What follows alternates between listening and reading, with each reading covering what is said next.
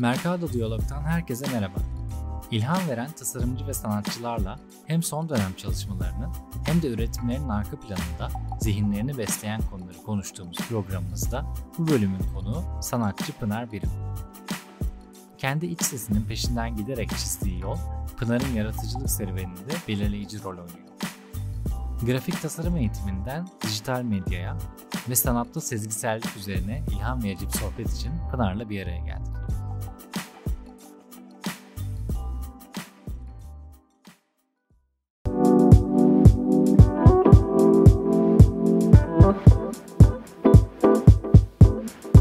Mercado Diyalog'dan herkese merhaba. Ben Yağız Genç. İlham veren tasarımcı ve sanatçılarla sohbet ettiğimiz programımızın bu bölümünde konuğum sanatçı Pınar Birim. Hoş geldin Pınar. Hoş bulduk Yağız. Teşekkür ederim beni davet ettiğiniz için. Bugün geldiğin için biz teşekkür ederiz. Seninle de aslında çok yakın zamanda tanıştık ve bu yaz başında böyle Bodrum'da yağmurlu bir günde senin bir atölye çalışmanda ilk olarak e, tanıştık ve o günün yani biz işte bir hafta sonu etkinliği için gitmemize rağmen bu kadar yağmurlu kapalı bir havadaki bizdeki sıkıntıyı nasıl Güneş dağıtan... gibi doğdun mu? Evet.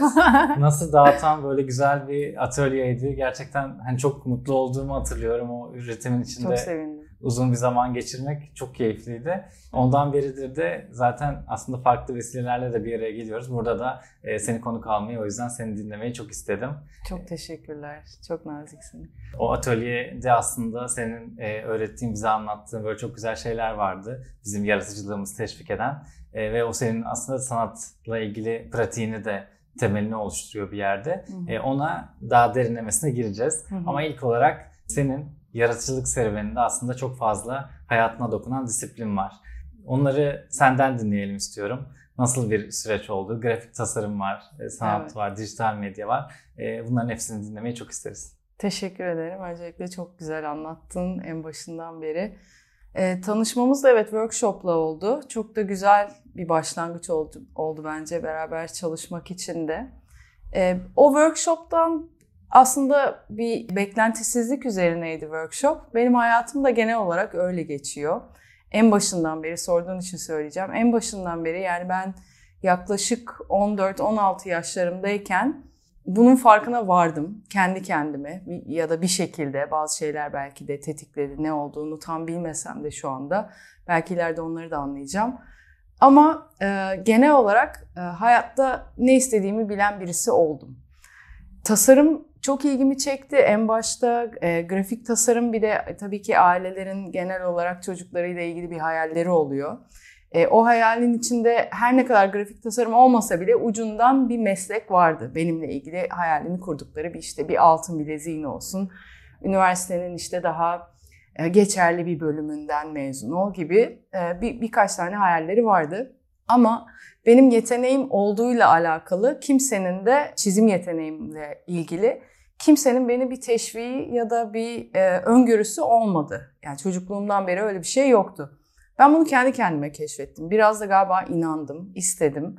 E, 16 yaşımda işte benim bir müzik grubum vardı. Punk rock çalıyorduk biz. Aynı zamanda kaykay yapıyordum. O kültürün içinde olunca ister istemez yani o gerçekten bir kültür. Şu anda spor olarak tabii ki ele alınıyor. Kaykay işte olimpiyatlarda var, milli takımı var, Kaykay Federasyonu var. Her ne kadar ben hala onun e, eski halini sevsem de kaykayın kaykay olarak kaldığı, sadece o kültürü olarak e, devam etmesini tercih ederdim. Çünkü başka şeyler giriyor işin içine, federasyon falan girince. Hiç onlara girmeyeyim ama o kültürle aslında büyüdüm ve onun içinde yoğruldum diyebilirim. Onun içinde sanat vardı, tasarım vardı, müzik vardı, heyecan vardı, birbirini kolla. Yani böyle bir e, şeyin içine girmek istiyor insan. Sosyal bir topluluğun içine girmek istiyorsun gençken özellikle. E, Benim şansım da onun içinde olmaktı ya da onun içine girmek istedim e, kendiliğinden. E, müzik grubumun olması, işte kendi kaset kapaklı, o zamanlar kaset vardı şimdi yaşım ortaya çıkacak ama CD bile yokken kaset kapaklarını ben tasarlamaya başladım. E baktım ki ben bunu becerebiliyorum ve seviyorum. Yapmayı sevdiğim şey bu. O zaman dedim ben bunu ileride işte büyüyünce ne olacaksın derler ben bunu yapmak istiyorum. Yani ben bunun işte posterlerinin tasarımını yapmaktan zevk alıyorum. Tamam ben bunu okuyacağım dedim. O zaman Baktım işte Mimar Sinan grafik tasarım hani en iyisi benim için. Yani onun hayalini kurmaya başladım. Hayalini kurduğum zaman da olacağına bir şekilde kendimi inandırdım. Ki bence öyle, hala öyle. İşte çizim kurslarına gittim bir süre ki çok kısa bir süre. İşte annemler yine de benim üniversite sınavlarına girmemi isterken ben üniversite sınavına girmedim. Sadece yetenek sınavına girip onlardan habersiz e, üç üniversiteyi birden kazandım. Eskişehir Üniversitesi, Marmara, Güzel Sanatlar ve Mimar Sinan'da grafik tasarımı kazandım. Böylelikle aslında benim için bir yol açılmış oldu. Çok şükür ve iyi ki de oldu. Grafik tasarım bizim zamanımızda yani Mimar Sinan ki Bauhaus e, aslında altyapısıyla o eğitimi veren bir okul. E, hocalarımız çok iyiydi. Hepsi yani Türkiye'nin sayılı iyi grafik tasarımcılarıydı ki hala öyle. E, zaten o zaman çok özel üniversite de yoktu. Çok büyük bir nasıl diyeyim bir rekabet yoktu diğer okullarla ya da insanlar arasında da öyle bir rekabet yoktu. Tek rakibimiz aslında kendimizdik. Yani işimizi en iyi nasıl yaparız? Gerçekten biz bunun eğitimini aldık. En iyi şekilde grafik tasarım nasıl yapılır? En doğrusu nedir? Şu anda çok daha yumuşadı o çizgiler. Yani bizim zamanımızda matematik gibi öğretilirdi. Yani bir grid sistemi, harfleri çizerdik. Harfleri böyle, harflerin bütün yapısını kendi kendimize ellerimizle çizerdik. Yani şu anda istediğin fontu seçiyorsun bilgisayar. Üçüncü sınıfta biz kullanmaya başladık. Ama tabii onların hepsi benim el yeteneğimi ve çizim kabiliyetimi belki birazcık daha geliştirmeme sebep oldu. Ve e, bir yandan da illüstrasyona çok ilgim vardı üniversitede okurken de. Ama yani şimdi belki biraz konudan konuya atlayacağım ama üniversitede okurken ben panoya ne iş ilanı asılsa başvurdum. Yani öyle öyle bir de girişkenliğim vardı hayatımda.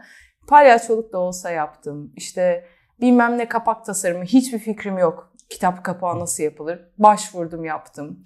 İşte çocuklar için bir boyası vardı. Onun tanıtımının, e, kitlerinin tasarımını yaptık. Amerika'da en iyi oyuncak ödülü e, aldı boya sonra. Atılmış malzemelerden oyuncak tasarımı yaptırdık çocuklara. Onların atölyelerini yaptık. Onun kitabını yaptık. Yani bir anda böyle bir markayla bütünleşmenin ne demek olduğunu aslında biraz okulda ikinci sınıftayken e, onu anladım. Ama hiçbir zaman reklam hayatına ya da reklam ajanslarına ilgim hiçbir zaman olmadı. Kurumsal kimlik, işte serigraf baskı, ondan sonra işte gravür baskı, linol baskı, baskı atölyesini çok severdim. Fotoğraf derslerini çok severdim. Ama gidip de böyle ajansta hani ki çoğu arkadaşım hani e, bizim sınıftaki e, iyi tasarımcılar da aynı şekilde genelde hani hayalleri reklam ajansında kreatif direktör olmaktı hayal. Benim hiçbir zaman öyle olmadı. Kendi halini bırakmak istedim. Bakalım dedim hayat beni nerelere götürecek. Ee, ama gittim tabii ki de ajanslarda da çalıştım. Ondan sonra hayatımıza internet girdi. İnternetle beraber dijital ortamlar girmeye başladı. İşte web sitesi tasarımı diye bir şey çıktı. Ee, digital moving image yani hareketli dijital animasyonlar çıkmaya başladı. Onlarla da ilgilendim. İnternetin çıkmasıyla bizim vizyonumuz biraz daha genişlemeye başladı. Ne yalan söyleyeyim gerçekten çok hem faydalı oldu hem de benim açımdan okuldayken yurt dışına açılmama sebep olmuştu. Çünkü portfolyomu mail atabildim. Yani yurt dışında bir ajansa ve staj için davet ettiler beni. Amsterdam benim hayatımı iyi etkileyen en önemli tecrübelerimden bir tanesidir.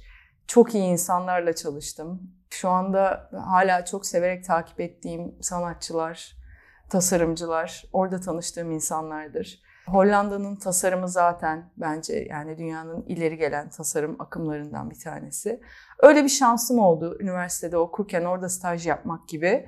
Daha sonra da tabii Türkiye'ye geri döndüğümde yani okul devam ederken e, portfolyoma ve CV'me öyle bir yere eklediğim zaman kapılar biraz daha kolay açılmaya başladı. Yani aslında insan kendi şansını kesinlikle kendisi yaratıyor. Yeter ki istesin. Üniversite bitti. Londra'ya taşınmaya karar verdim. Kendimce e, portfolyomu da aldım yanıma. Ve portfolyomu takside unuttum.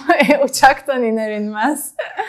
Bütün çünkü o zaman böyle hani kendi web siteni yapmak falan da o kadar kolay bir şey değildi. Yanında portfolyonla geziyorsun. Yani basılı işlerin, işte ödüllerin neyse onlar. Ve ilk gün yani iner inmez uçaktan indim ve koca portfolyo gitti. Ya bulmama imkan yok. Ne yazık ki ama belki de kısmet e, beni ne bileyim gittim bir süre bir mağazada çalıştım, bir barda çalıştım, garsonluk yaptım. Ama dedim ki yani ben yüksek lisans burada okumak istiyorum, çalışmak istiyorum aynı zamanda. Ama biraz da Londra'yı da yaşamak istiyorum. Bir yaklaşık bir iki sene ne yaptığımı bilmez bir halde Londra'da dolaşırken daha sonra Interactive Digital Media Arts e, Ravensbourne College'da yüksek lisansımı yapmaya karar verdim. E, o da aslında benim sanata ne kadar ilgimin olduğunu ortaya çıkarttı. Kendimce onu anladım. Çünkü ben hep ya tasarım tasarım devam edecektim yoksa hayatımda. Ama bir anda sanatla tasarımı birleştirebileceğimi, onu da interaktif bir şekilde yapılabileceğini ve aslında bunu adamlar 1970'lerde de yapmışlar. Yani işte o fluxus akımları, dadalar falan yani onların hepsi interaktif. Bizim için interaktif elini uzattığın zaman ışığın yansıması, sana başka bir renk vermesi, orada senin gölgenle bir şeyin oynaması ama tamam o da interaktif. Ama teatral bir şey de o da o da bir o da bir interaksiyon yani insanla olan yaptığın formun ne olduğundan bağımsız yaptığın sanat aslında interaktif. Ve ben şeye karar verdim. Döner dönmez 6 sene kadar Londra'da yaşadım. Türkiye'yi çok özledim. Yani Türkiye'yi çok seviyorum. İstanbul'a aşığıyım. Londra'yı her ne kadar çok sevsem de buradaki köklerimden bir, türlü kopamıyorum. Bir, bir şekilde beni bir şeyler bırakmıyor.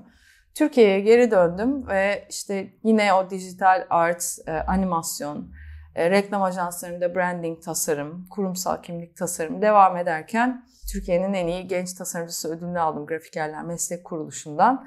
E, baktım ben iyi bir tasarımcıyım aslında ama yapmak istediğim hala sadece o değil. Yani beni bir şekilde bir şey tatmin etmiyor.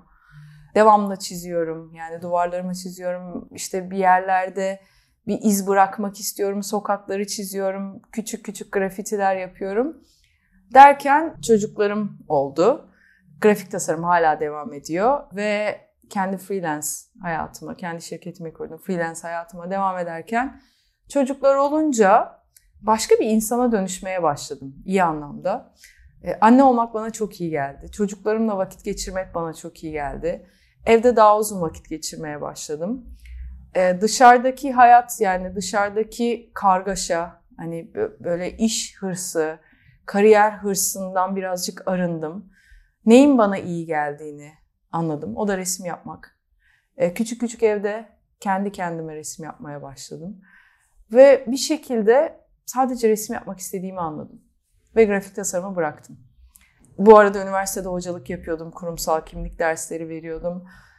Ama yani hepsi çok güzel. Hepsinin benim aslında yaptığım, şu anda yaptığım resimlere ne kadar etkisi olduğunu iyi ki resim okumamışım diye düşünüyorum. Çünkü resim okusaydım resimle alakalı bir derdim olacaktı. Sanatla alakalı bir kavram kargaşam olacaktı. Bir kalıplara girmeye çalışacaktım.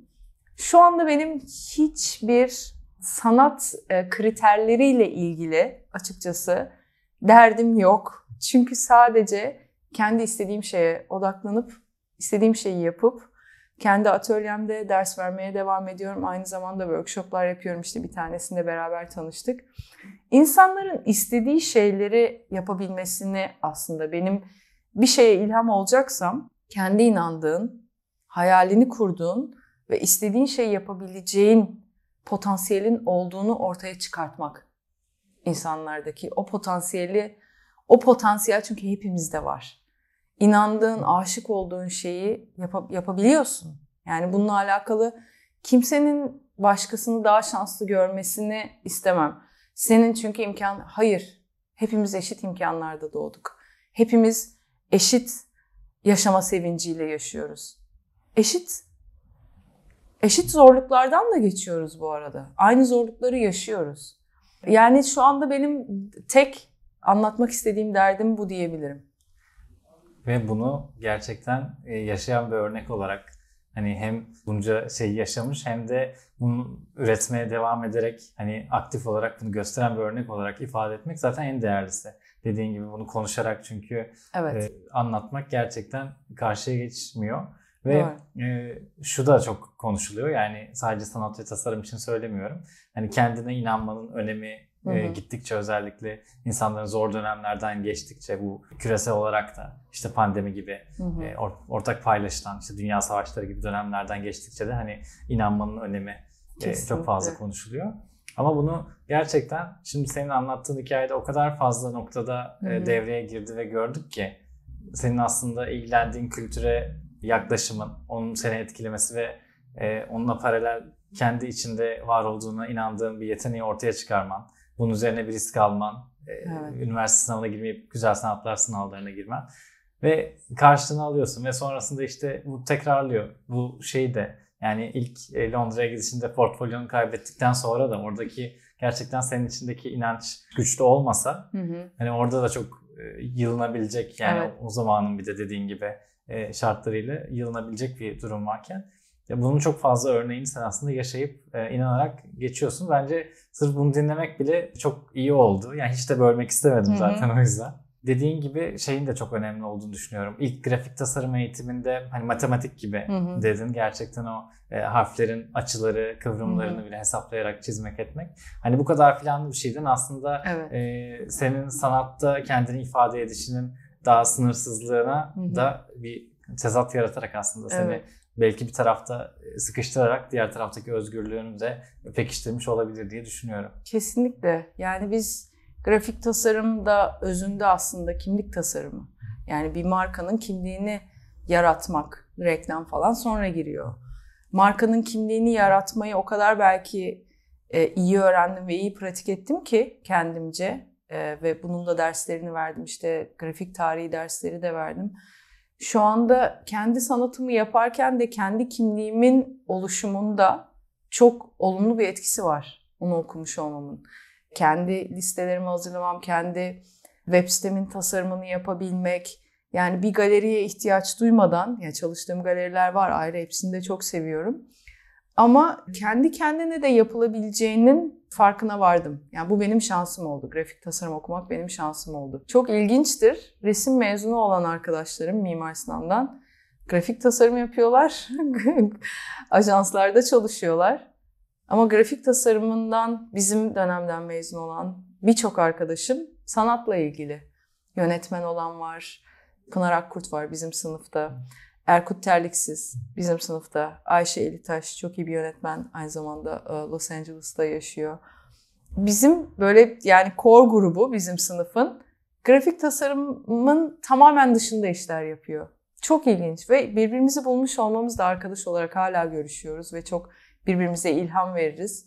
Hatta o bahsettiğim e, ilk üniversite 2'deki işlerimizle beraber yaptığımız, çalıştığımız arkadaşlarım Hepsi sanatla ilgili, e, tasarımdan bağımsız. Yani özünde tabii ki tasarım var e, temelinde. Ama daha sanat e, aktif işler yapıyorlar. Dediğin şey bence de çok kıymetli sonuçlar çıkarıyor bu e, farklı disiplinin eğitimini almış kişilerin aslında e, paralel ama başka bir alanda üretim yapıyor olması. Çünkü o kalıbı eğitimden almayıp aslında daha geniş bir bakış açısıyla yaklaşılabiliyor. Ama bir yandan da onu ele alabilecek, doğru yorumlayıp iş çıkarabilecek bir e, eğitim de var. Yani Hı-hı. temelde çok benzeyen bir şey var. Ama o senin de dediğin gibi kalıpların olmaması gerçekten e, güzel sonuçlar çıkarıp insanların önünü açıp onları da o alanda fark yaratan isimler haline kesinlikle getiriyor. Doğru. İçsel bir yolculuk olmaya başlıyor. Yani eğitimini aldığın şey tamam eğitim evet önemli ve değil aynı zamanda. Ama kendi içinden geldiği gibi yaptığın zaman asıl kıymeti orada olmaya başlıyor yaptığın işin ve o zaman zaten beğeniliyor ve hissediliyor. Ne zaman ki beğenilme derdin olmuyor, o zaman gerçekten insanlar beğenmeye başlıyor. Ama bir şey beğendirmek için yaptığın zaman ya benim öğrencilerimde de görüyorum bazen. Ben de sizin gibi akışta olabilmek istiyorum. Hani daha yoğun çalışabilir. Ama hep aynı şeyi yapıyorsun. Bırak. Yani kendini bırakabilmek biraz önemli. Genel olarak hayatta da bu böyle. Kendini bırakabildiğin zaman zaten birisi şey demişti. Ben de senin gibi e, ben de senin gibi anladım hayatı nasıl yaşadığını. Suyun üstündeki mesela akan bir nehir düşün. o nehrin üstündeki yaprak gibi olmaya şey yaptım dedi. Dedim ki neden su olmuyorsun? Aa daha anlamamışım dedi o zaman. Çünkü bir şey gibi olmaya çalışma derdi olmaması lazım. Yani ben su gibi olmak isterim. Sen oradaki sağlam kaya gibi olmak istersin. Sen oradaki ağacın kökü olmak istersin. Yani hepimiz hepimiz birbirimizden etkileniyoruz evet bir bütünüz. Ama kimse kimseye de örnek olmasın bence. İlham olsun ama birisi gibi olmak zorunda da olmayalım. Benim galiba öyle bir derdim yok. Yani onun için dediğim gibi hani bir sanat kriterleri, işte sanat dünyası, galeriler, müzeler girmek gibi bir derdim hiçbir zaman olmadı, olmayacak da. Olmayınca oluyor çünkü. Olunca zaten o derdin anlaşılıyor. Yani yansıyor, insana yansıyor. O böyle blokaj yapıyor insanların yaptığı işlerde diye düşünüyorum. Kesinlikle. Zaten senin sürecinde de tamamen kendi isteğin ve içinden gelen bir şeyi takip etmenle çıkıyor. Yani bir kariyer inşa etmeliyim bunun üzerine gibi hı hı. değil. Zaten grafik tasarımda anlattığın çok güzel bir süreç var. Hı hı. Ee, hem o alandaki başarın var, akademik taraftaki yaptıkların var. Ama e, senin içinden gelen bir şeyi ortaya çıkarma, onun peşinden gitme isteğiyle olunca tabii ki e, o beğenilme tarafında da yani. Evet. E, Galiba bir de zoru seviyorum. Olabilir. yani bunu da kabul ettim kendimle alakalı. Çünkü kolay bir şey değil yani genel olarak hani bu bu topraklarda yaşıyoruz evet seviyoruz ama böyle bir e, yani sanatçı olmak bir kere taksiye bindim işte taksicilerde konuşuyorsun. Ne iş yapıyorsunuz dedi Re, ressam resim satın alıyor mu insanlar ya dedi. Dedim evet alıyorlar. Bununla geçinebiliyorsunuz yani. Bu, bu soru bana çok geliyor. Yani evet geçiniyorum ama insanların böyle bir şeyi var. Bu meslek değil, bu iş değil. Bununla hay- ya hay- hayat dediğin şey nefes almak değil mi zaten? Gerisinin gerisinin benim için bir önemi yok. Yani hanlarım, katlarım, arabalarım gibi hiçbir zaman öyle bir derdim olmadı. Ben şu an burada seninle sohbet etmekten mutlu oluyor muyum? Oluyorum. Benim için hayat bu. Hayat bu. Baş, başka ötesi yok ve olmadı da ve olmayacak da zaten. O yüzden de bir derdim yok. İşte yurt dışında sert. Evet var hayallerim ama dert değil onlar. Çabalamadan olacaksa zaten olsun. Zaten öyle olsun. Ya senin aslında çabaladığın şey o hani belirlediğin kesin bir şey hayata geçirmek değil. Kendi istediğin şeyi ortaya çıkarabilmek. Yani bir çaba var. Zaten mücadele olmadan hiçbir şey olmuyor. Ee, dediğin Kesinlikle. gibi ama oradaki çaba hani dışarıdan belki gelen bir işte başarı kriteri hani toplum tarafından belirlenmiş, başkası tarafından belirlenmiş bir şey değil. Hı hı. E, tamamen hatta kendi belirlediğin bir hayal içinde değil. O yola giderken zaten senin içinden gelen şeyi çıkarma isteğin. Yani onu kendi ifade etmek için aslında evet. içinden geleni ortaya koyup gerçekleştirmek evet. için verdiği mücadele. O da çok fark ediyor. Evet. Hepimizin hayatında bazı dönemler var. E, bir şeylerin iyi gitmediği ama o iyi gitmeyen dönemleri iyiye çevirmek aslında bizim elimizde. Ben onları fırsat olarak görüyorum. Bütün kontrastlıklar bize olumlu bir şekilde geri dönüş sağlayabilir eğer istersek. Yani her konunun aslında iki konu olduğunu fark ettiğimiz an biz ölümsüzleşebiliyoruz. Çünkü olmak ya da olmamak Demiş ya Shakespeare. Soru değil bu. Bütün bütün mesele aslında bu. Ya olmadığımızı anlayıp o olmama haliyle barışabilirsek eğer o zaman zaten korku da ortadan çıkıyor ve yaptığımız her iş tamamen bütünsel bir iş oluyor. Yani bütünün hayrına oluyor. Üstüne daha fazla düşünmek istediğim çok güzel bir düşünce gerçekten. Bu iki halin birlikte olması ve e, bunlara kucak açtığın yani farklı hallere aynı anda kucak açtığın senin sanat pratiğinde de bence çok öne çıkıyor. E, sezgisel bir yaklaşım bizim atölyemizde olduğu gibi aslında orada bir beklentisizlik vardı. E, bu da buna paralel bir şekilde aslında bence gelişiyor. Senin için bu sezgisel sanat üretiminin anlamı nedir ve senin bununla ilgili yaklaşımın, ona verdiğin değer ve eserlerinde ortaya çıkışı nasıl? Aslında çok güzel söyledin. Tamamen yapmak istediğim şey bu. Eğer bunu yansıtabilmişsem yaptığım işlerde ne mutlu bana. Ee, çünkü dediğim gibi başka bir derdim benim yok. Sadece e, mutlu olduğum anı yansıtmak. Onu e, kendiliğinden olmasını sağlamak. E, yani bana ne ilham veriyor size diye sorduklarında cevap veremiyorum. Çünkü bir, bir şey bana ilham vermiyor. Ben o ilhamın içinde yaşıyorum ve durduramıyorum kendimi. Bir, bir bebek ağlaması, bir ambulans geçimi. Ya bunların hepsi çünkü hayatın bir parçası. Ya gerçekten öyle. Ve o anları fark edebilmek asıl mesele benim için o. O anı fark edip ben oturup da böyle evde hadi bana ilham gelsin de ya da atölyeye gidip hadi bana ilham gelsin. İşte 3 metreye 2 metre resmimi bugün bitireceğim gibi bir amaçla gitmiyorum atölyeye.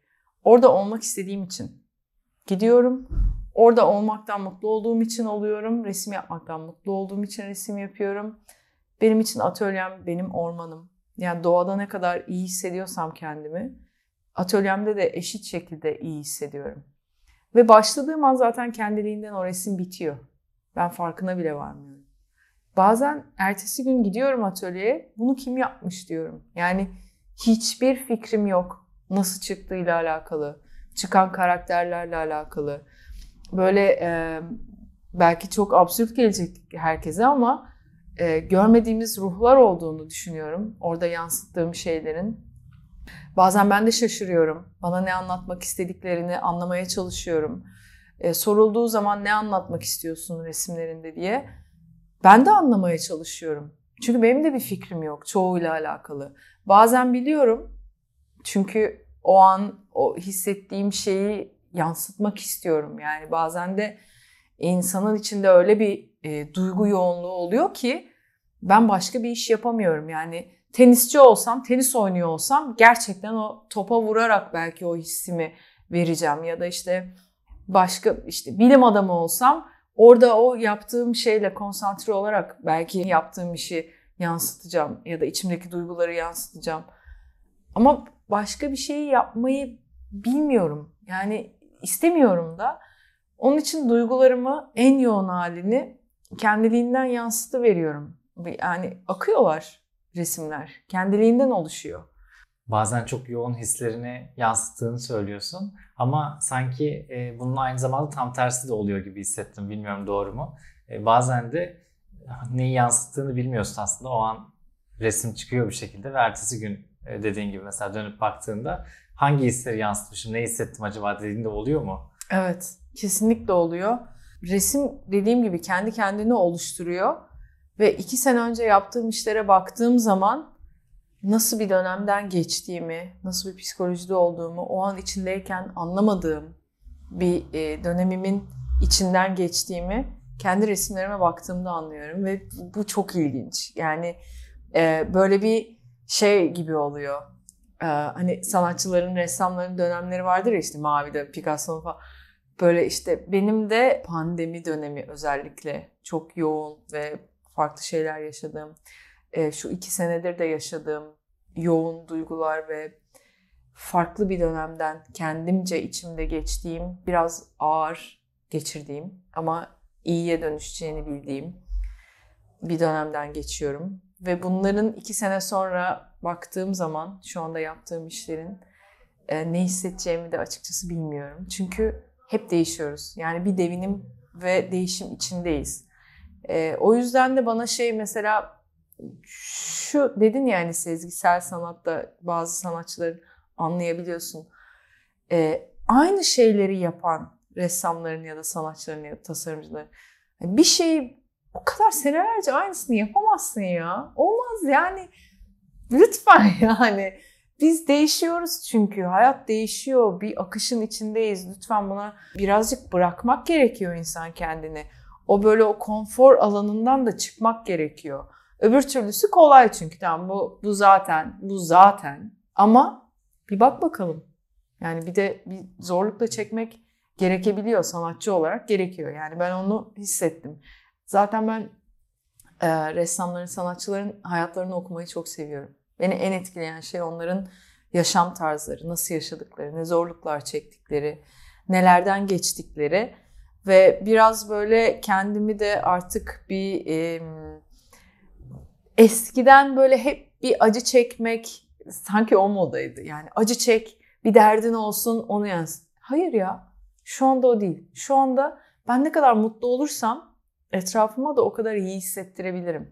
O dark side denen şey o karanlık bölgeden çıkmak. Benim için aydınlığa ulaşmak yani o. Aşk acısı bilmem ne, sağlık problemi şu şu. Bir sürü şey evet yaşadık yani. Yaşıyoruz da dönemsel olarak da işte herkesin bir anxiety'si, bir, bir paranoyası, bir kaygısı, bir endişesi bir şeyleri var. Ama onları yenebilmek, onlarla nasıl mücadele ettiğin bence önemli olan o. O da eğer benim işime yansıyorsa e, ne mutlu bana. Yansısın istiyorum zaten. Huzur olsun. Yani mut, mutlu olsun ya. İnsanlar mut, mutluluk yani benim için en önemli şey sevgi, saygı, mutluluk, huzur. Yansıdığına yüzde yüz katılıyorum.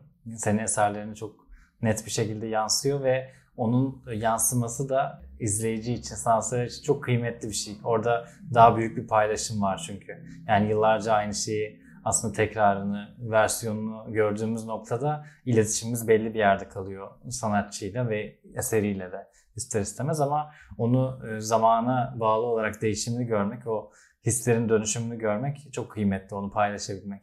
Süper, teşekkürler.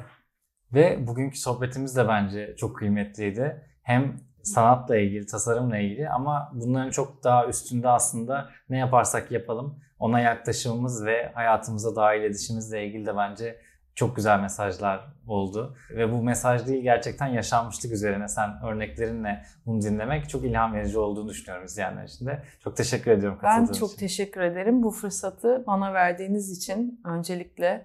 Ve yani bunları aktarabilmek benim için çok önemli yaptığımız bir iş var. Bir forma dönüşüyor. Benim duygularım, düşüncelerim, zihnimdeki, kalbimdeki bir forma dönüşüyor. O formda resim benim için. Ama onun arkasında neler yaşandığını, neler hissedildiğinin bilinmesi benim için çok daha önemli. Ve o yüzden çok çok teşekkür ederim. Mercado Diyalog'da bu güzel sohbetimizin sonuna geldik. İlerleyen bölümlerde farklı tasarımcı ve sanatçıları konuk etmeye devam edeceğiz. O zamana kadar kendinize iyi bakın.